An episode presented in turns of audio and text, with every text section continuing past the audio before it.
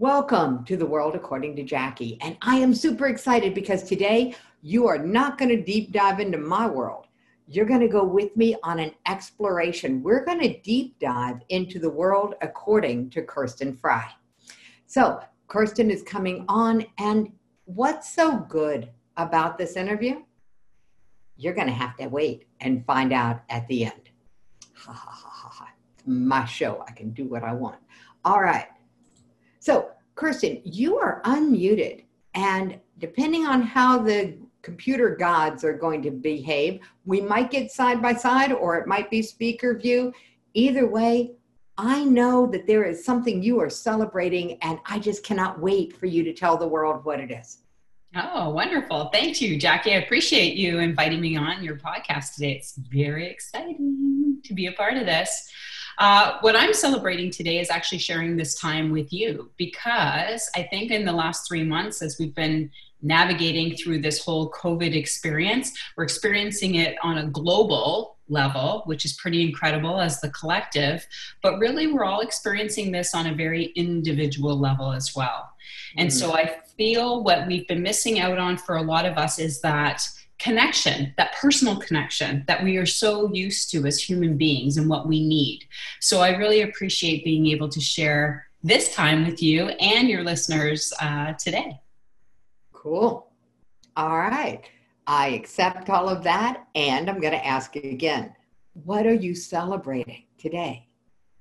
I am celebrating following actually my own path in terms of my own grief work.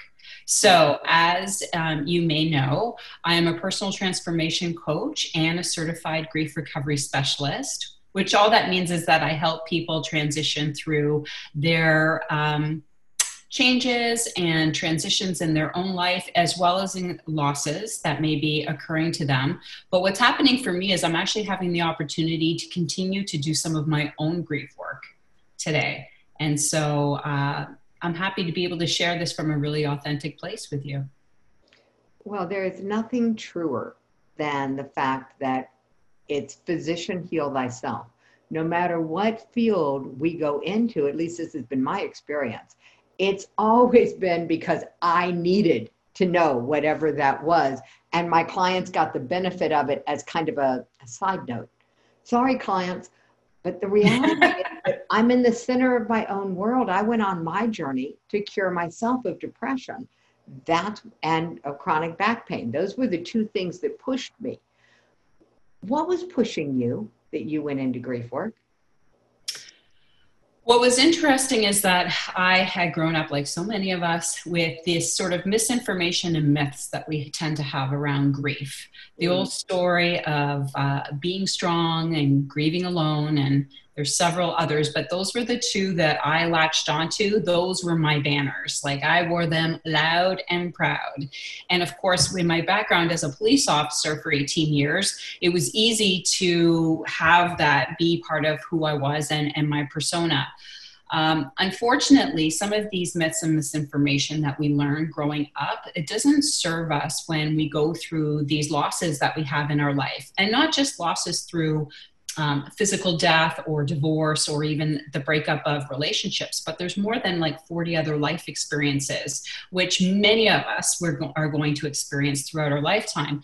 And that's what had happened to me is that I had dealt with the losses that had occurred to me, um, but from an intellectual, logical perspective. So I used my intellect to deal with what was happening with me because that's what I've been taught how to do. And we default to our, our logic and our intellect most often because we use our brains most of the time. Um, but the problem with grief is that it is emotional, it's not logical. So, trying to use our brain to heal our heart is the wrong tool for the job.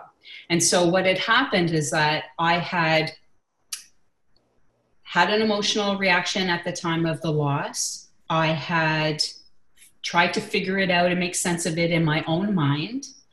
I had um, accepted it and adapted to the loss and then moved on or so I thought. All right. And, and what it happened, the pause button because the loss, Kirsten, what were you not grieving at the time?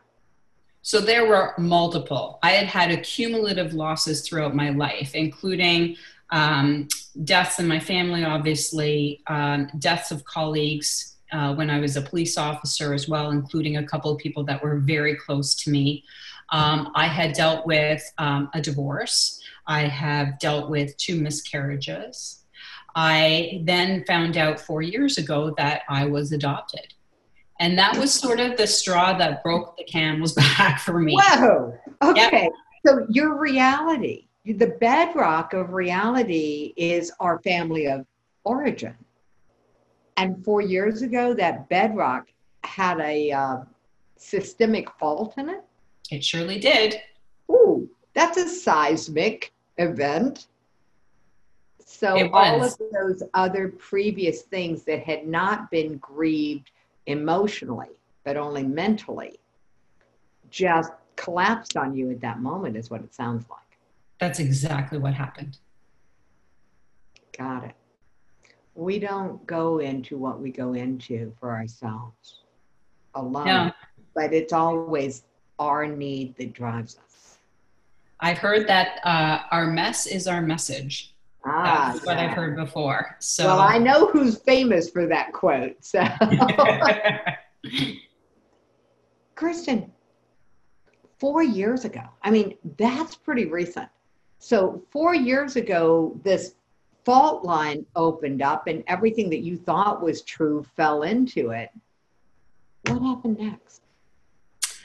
Well, that was an interesting story. I had, I actually, I was a personal trainer and holistic nutritionist at the time that I found out. And what brought, what came up for me when I found out, and because all of my family members had died, so there was nowhere to get completion with hmm. this. There was no way to get the answers to the questions of like why, why the secret, why you know wasn't I told, and all of these things prior to. So what happened was there were a lot of unanswered questions that I came to terms with. But again, finding that out, I flipped what in, into what I knew best, and that was sort of my police mode, right? Right into cop mode, trying to make sense of it, try to run an investigation on what had happened.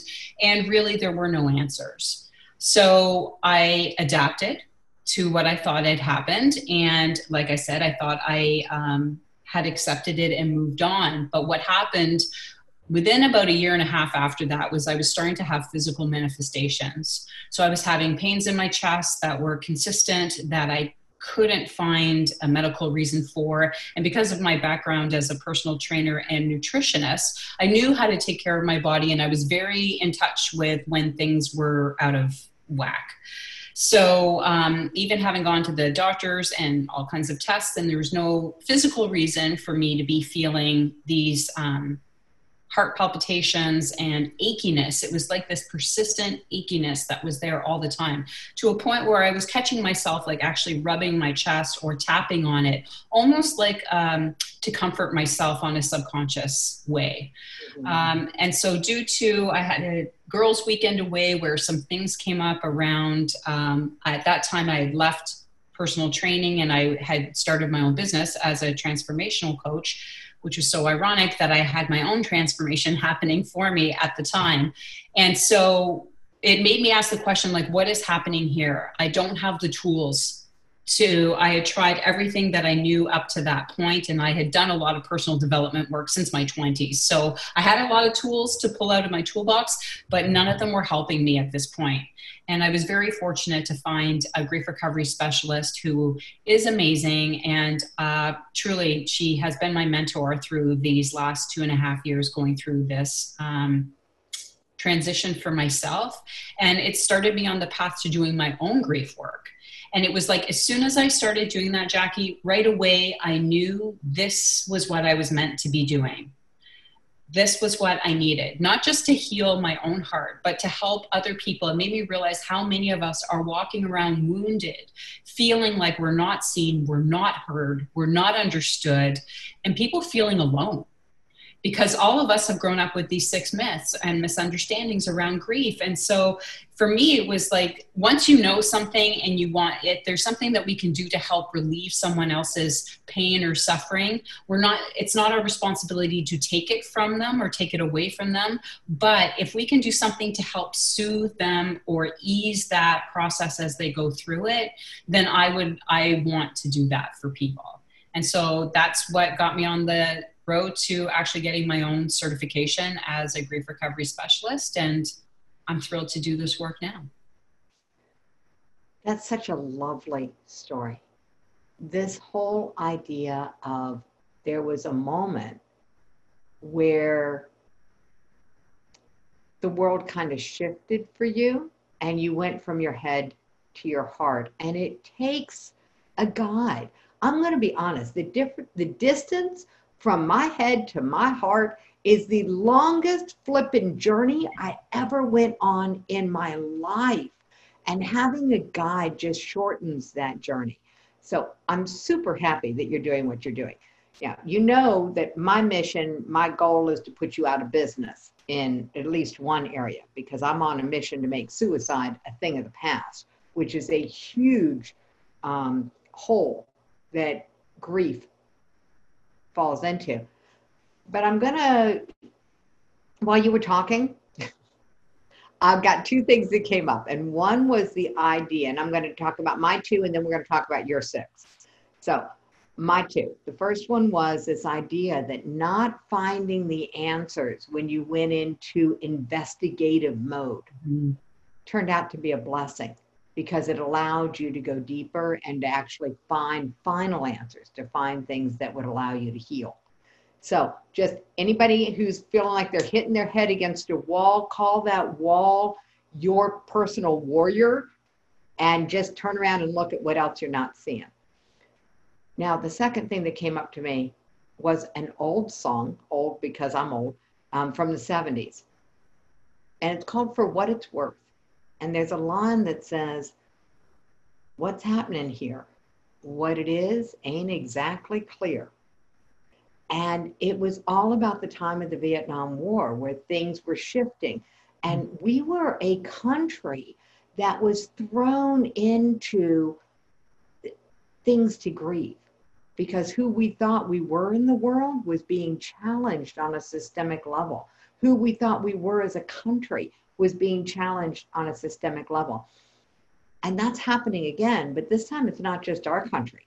This time we are participating in the first ever global experience. I mean, barring stories of a flood, this is the first time in history that we have a global human experience occurring. And I'm going to just put out there what I think is true. And Kirsten, you can push back. I think we're all grieving something. We've all lost something in this current, what I call the COVID cocoon. Hmm.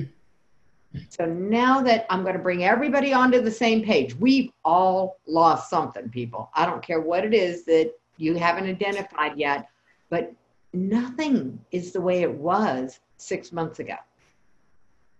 And so, coming from that perspective, Kirsten, you have six steps. Six, do you call them steps? They're just six myths that that we operate on when we're dealing with a loss that we experience. All right, let's go on a myth busting expedition. I love myth busting. Go for it. Mythbusters. There we go.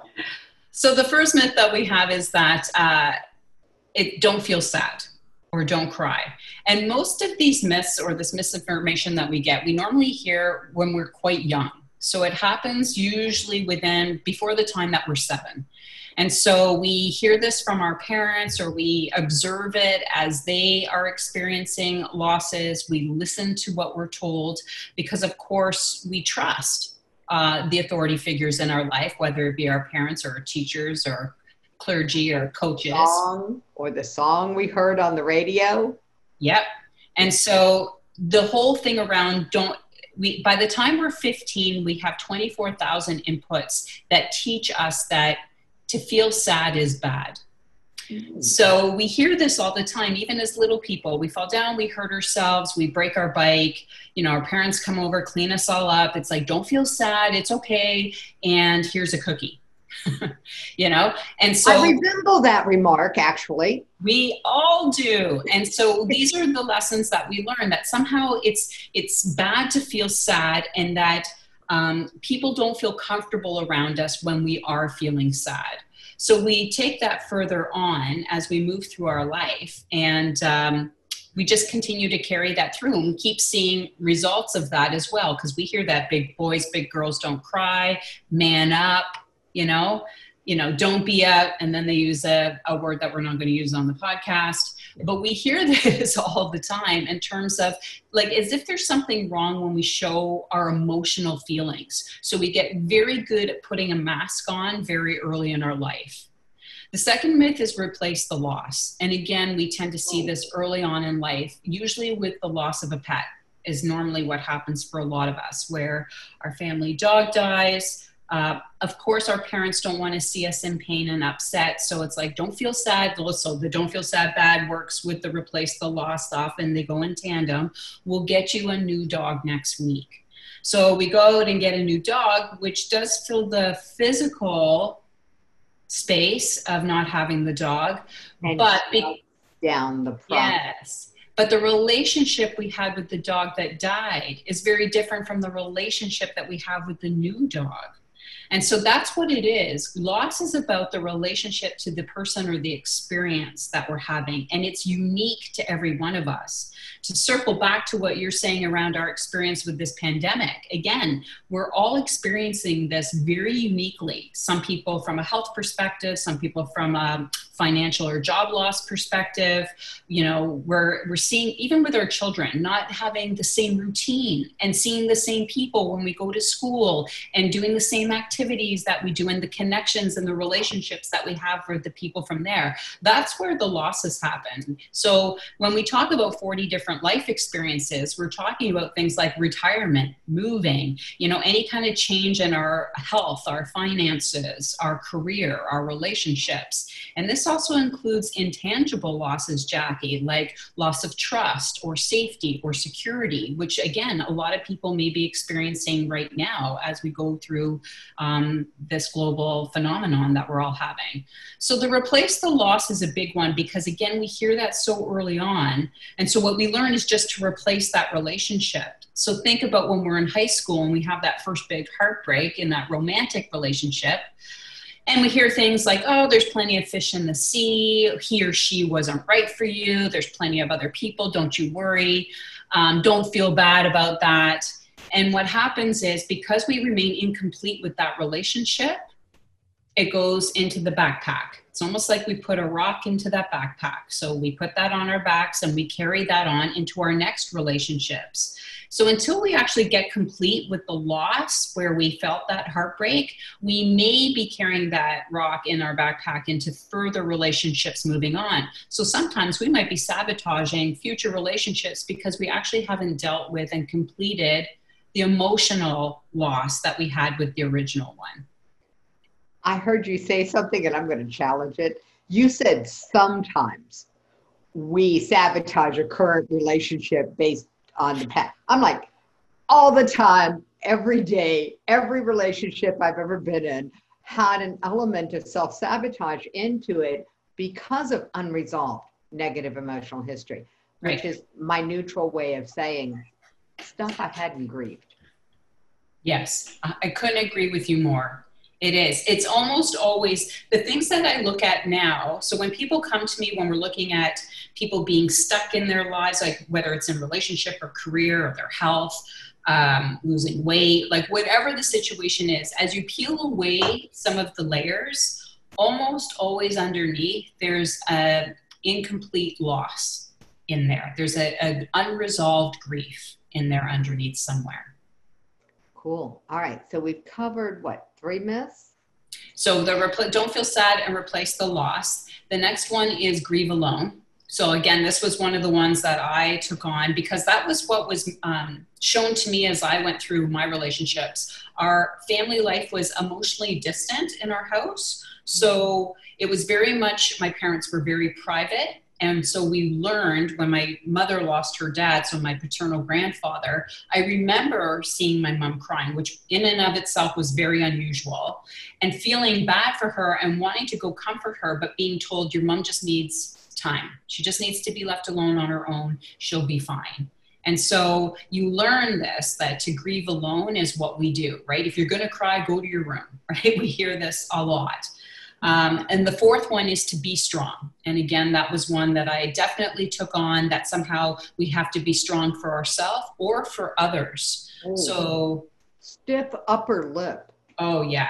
And that's generational. Like these are lessons that our parents learned from their parents. And this is why I feel it's so important and I'm so appreciative of you allowing me to come on and, and do your podcast because it's the education. It's these myths that don't allow us to move past these losses that we've had when there's other ways where we could open it the door so that people feel comfortable being able to express themselves in moments of pain and loss and share that with people where they feel that they're actually seen and heard. The fourth one is time heals. And this is a big one where we hear this time heals all wounds. And it's a myth because the only thing that happens is time passes. It's actually the action that we take within that time frame that helps us heal that loss that we've had. So there's an analogy that I like to use, and it's a little bit ridiculous, but you'll understand. So, say you have a flat tire. And so you get out of your car and you sit on the side of the road and you look at this flat tire and like, darn, the tire's flat. And boy, I sit here and wish that, wow, I wish that tire wasn't flat anymore. Well, if you sit there long enough, time's going to pass, but nothing's going to happen to that flat tire, and you're just going to remain where you are, stuck on the side of the road. So what we can do, the actions are, well, we can either pick up our cell phone and call, you know, the local tow truck people to come and save us from that, or we change the tire ourselves. So it's then we get in the car and then we get to continue on our way.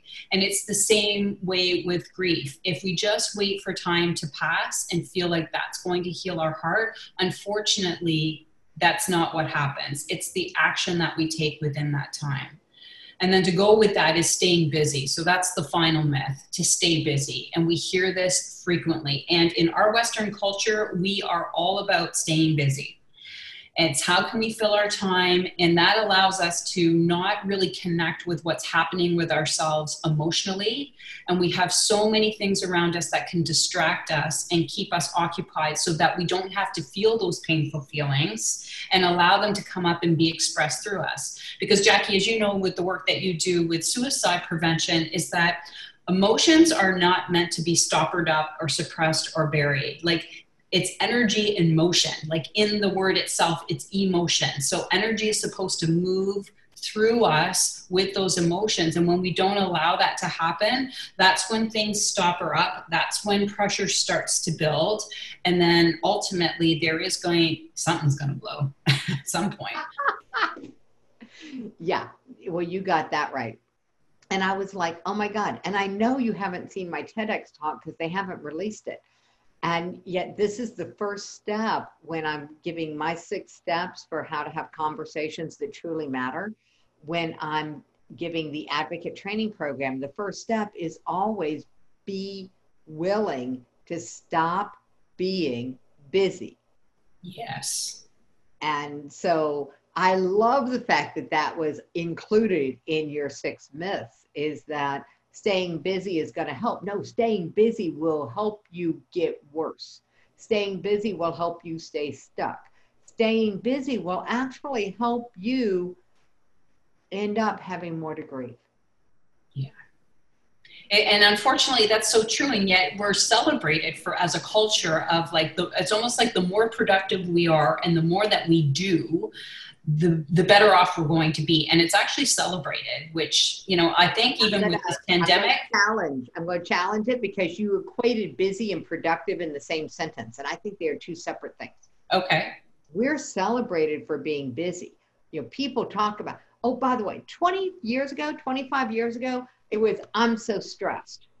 Now mm-hmm. it's i'm so busy Okay, it's just the badge that we wear that makes Yeah. people feel like, you know, that old misery loves company.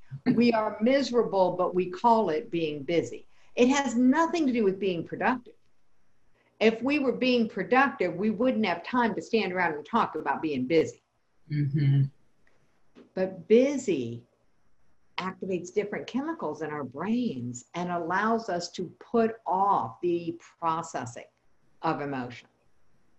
So now that we know the six myths that we've all grown up with and that are really prevalent right now, especially this one about being busy. I mean, the one about time heals, I think people are having to face up to the reality that time has nothing to do with it. Yeah. But this one about don't grieve in public caught my attention because there, I mean, I raised my kids on the classics and the newer classics, meaning musicals, by the way, was Grease. And there's a song in the movie Grease. Is that the worst thing I could do? And in this song, she says, "No, the worst thing I could do would be to let you let you see me cry."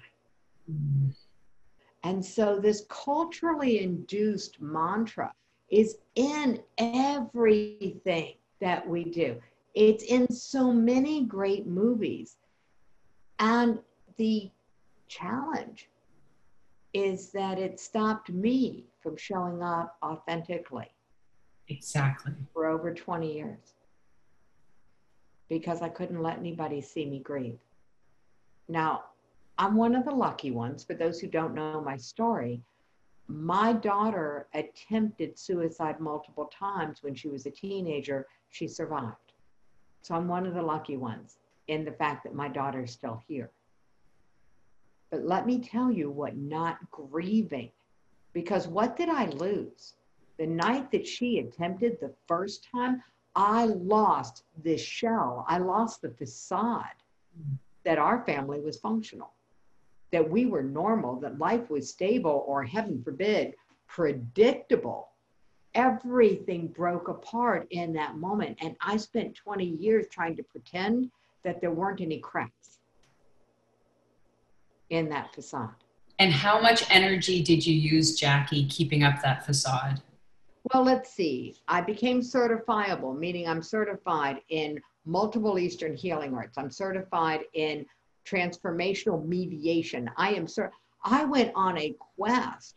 Mm-hmm. Why? Because the internalization of what I didn't grieve led to what the medical profession diagnosed as clinical depression Right. more than once. And that's what kept spurring me. But yeah, I became certifiable. I have certifications in a wide variety of things, all on this journey to actually get to a place where I could accept what I had lost in that moment. Because we don't go backwards when we lose Yeah. something. Now, other things come and sometimes we think we lost something and we really didn't. You know, like Dorothy, if I ever lose my heart's desire, I won't go looking any further than my own backyard. Yeah, and like I said, the classics. Um, the reality is that in that moment, how other people perceived me was more important than allowing myself to feel. Because growing up, feelings were dangerous. Yes. It was almost like being vulnerable meant we were weak. Um, exactly. It- and and it's not even like if it's exactly that, Kirsten. In the world that I was raised in, being vulnerable, sharing any information gave other people a weapon they could use against me. Mhm. So that was the energetics. Now I've got crazy karma. How do we know I have crazy karma? My partner is Jewish. He's conservadox Jewish. So he grew up with questions. I grew up in a world where if somebody asked me a question, my immediate reaction was defensive. Why? Because if I gave them any information, they would use it against me. He can't stop asking questions because that's how he was raised.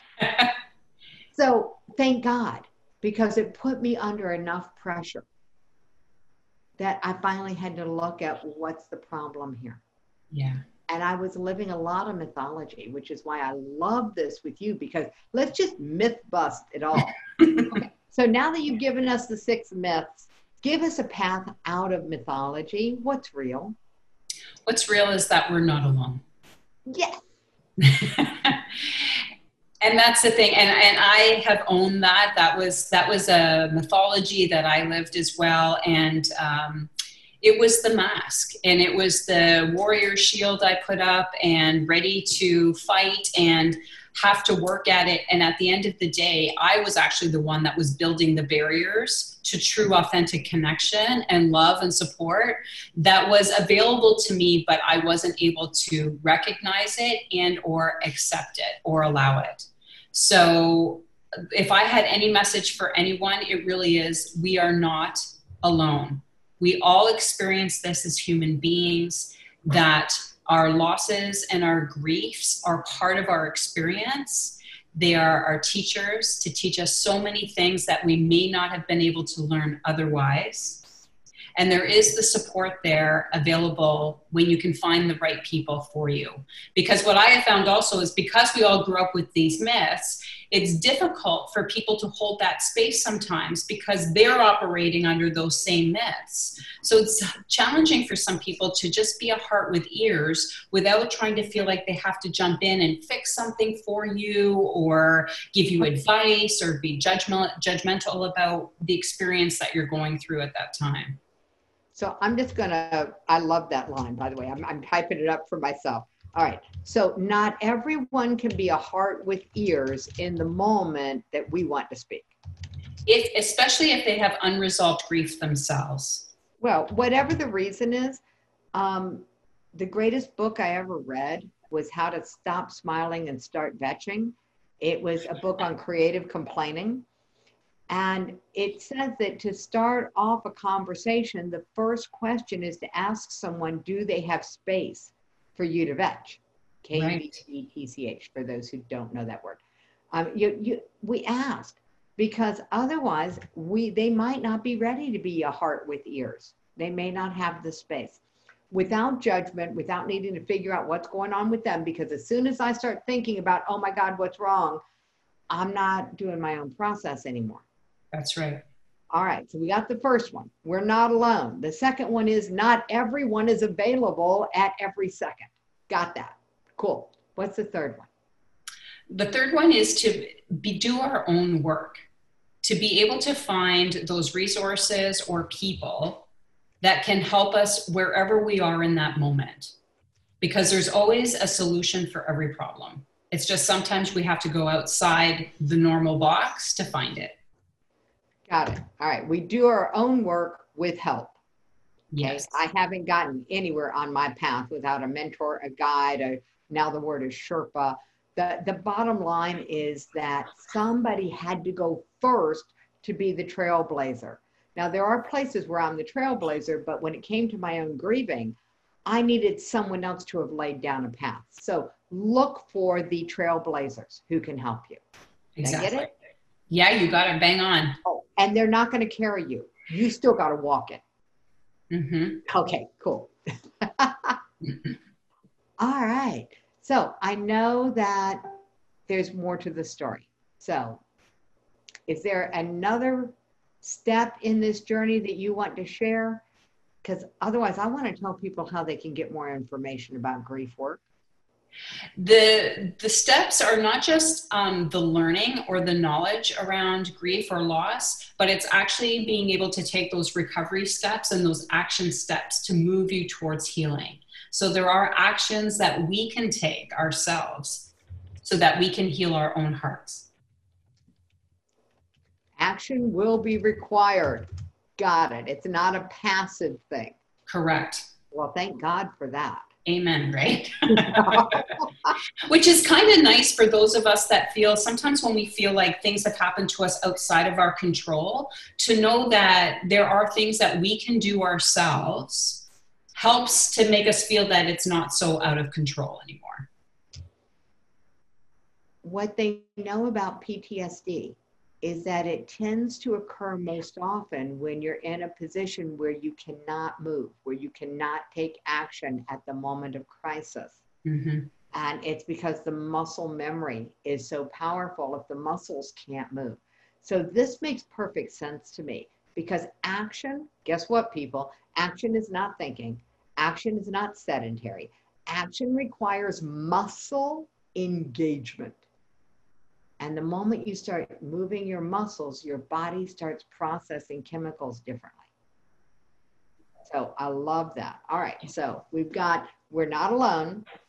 Not everyone can be a heart with ears when at the moment that we're thinking of talking. So it's okay to call more than one person. We have to do our own work with help. But no matter how brilliant your mentor or guide is, you've still got to be willing to walk it, which leads perfectly into the fact that action will be required, whatever that walk looks like for you.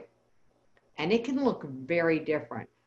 I had no clue when I was on my journey that the action that was required was going to be for me to start hosting live in person events. Why was that the action that was required? Because it was at my own event that my daughter broke the silence on her multiple suicide attempts in a very public way. And wow. if she had done it any other way, I probably could have found a way to ignore it and stay busy. So, my crazy karma, you know, we've all got it. The action that I took to build my business ended up being the action that opened the door for my grief and my grieving to happen. So don't get attached to what you think it's going to look like, is my suggestion to everybody. All right. Cool, Kirsten. Where else do we need to go? Um, I think to keep it nice and tidy, that's exactly where we need to be. All right. So, anyone listening, anyone engaged, anyone who is ready to maybe take one more step, just one, one step down the path of moving through the emotion, how would they reach out to you, Kirsten, if they want more information? Oh, that's wonderful. You can reach me at my website at www.tlclifecoaching.com. Got it. www.tlc. We all know what that stands for. Life. Maybe we don't. Okay. What does TLC mean in your world? So TLC is Transitions Life Coaching, which is my ah, business. But of course, TLC, we all need that TLC. So it was just beautiful for me the way that worked out. There we go. So TLC, Tender Loving Care, lifecoaching.com. Kirsten, thank you so much for being willing to come on the show and share the six myths and bust them with the four truths that will lead people through grief without staying stuck quite so long. There is no timeline. There are not. The other thing that I came away with. This whole concept that time heals is not true. However, you process it is however you process it. And for someone who transitions through loss that other people say is cataclysmic, and your transition does not take a lot of linear time, I'm going to invite you into the space that however you do it is good enough. And that other people's expectations of how long you, quote, should grieve have nothing to do with your reality. Just be a heart with ears in that moment for them, accept that they're projecting their process onto you and just have your own process. Whether your process is short or long in linear time matters not. Truly. Yeah. So there we go. All right. So I tried to put a bow on it. TLClifecoaching.com. And we have been in the world according to Kirsten Frey. Kirsten, thank you so much for being part of this journey and sharing these myths and steps with the tribe. Thank you, Jackie.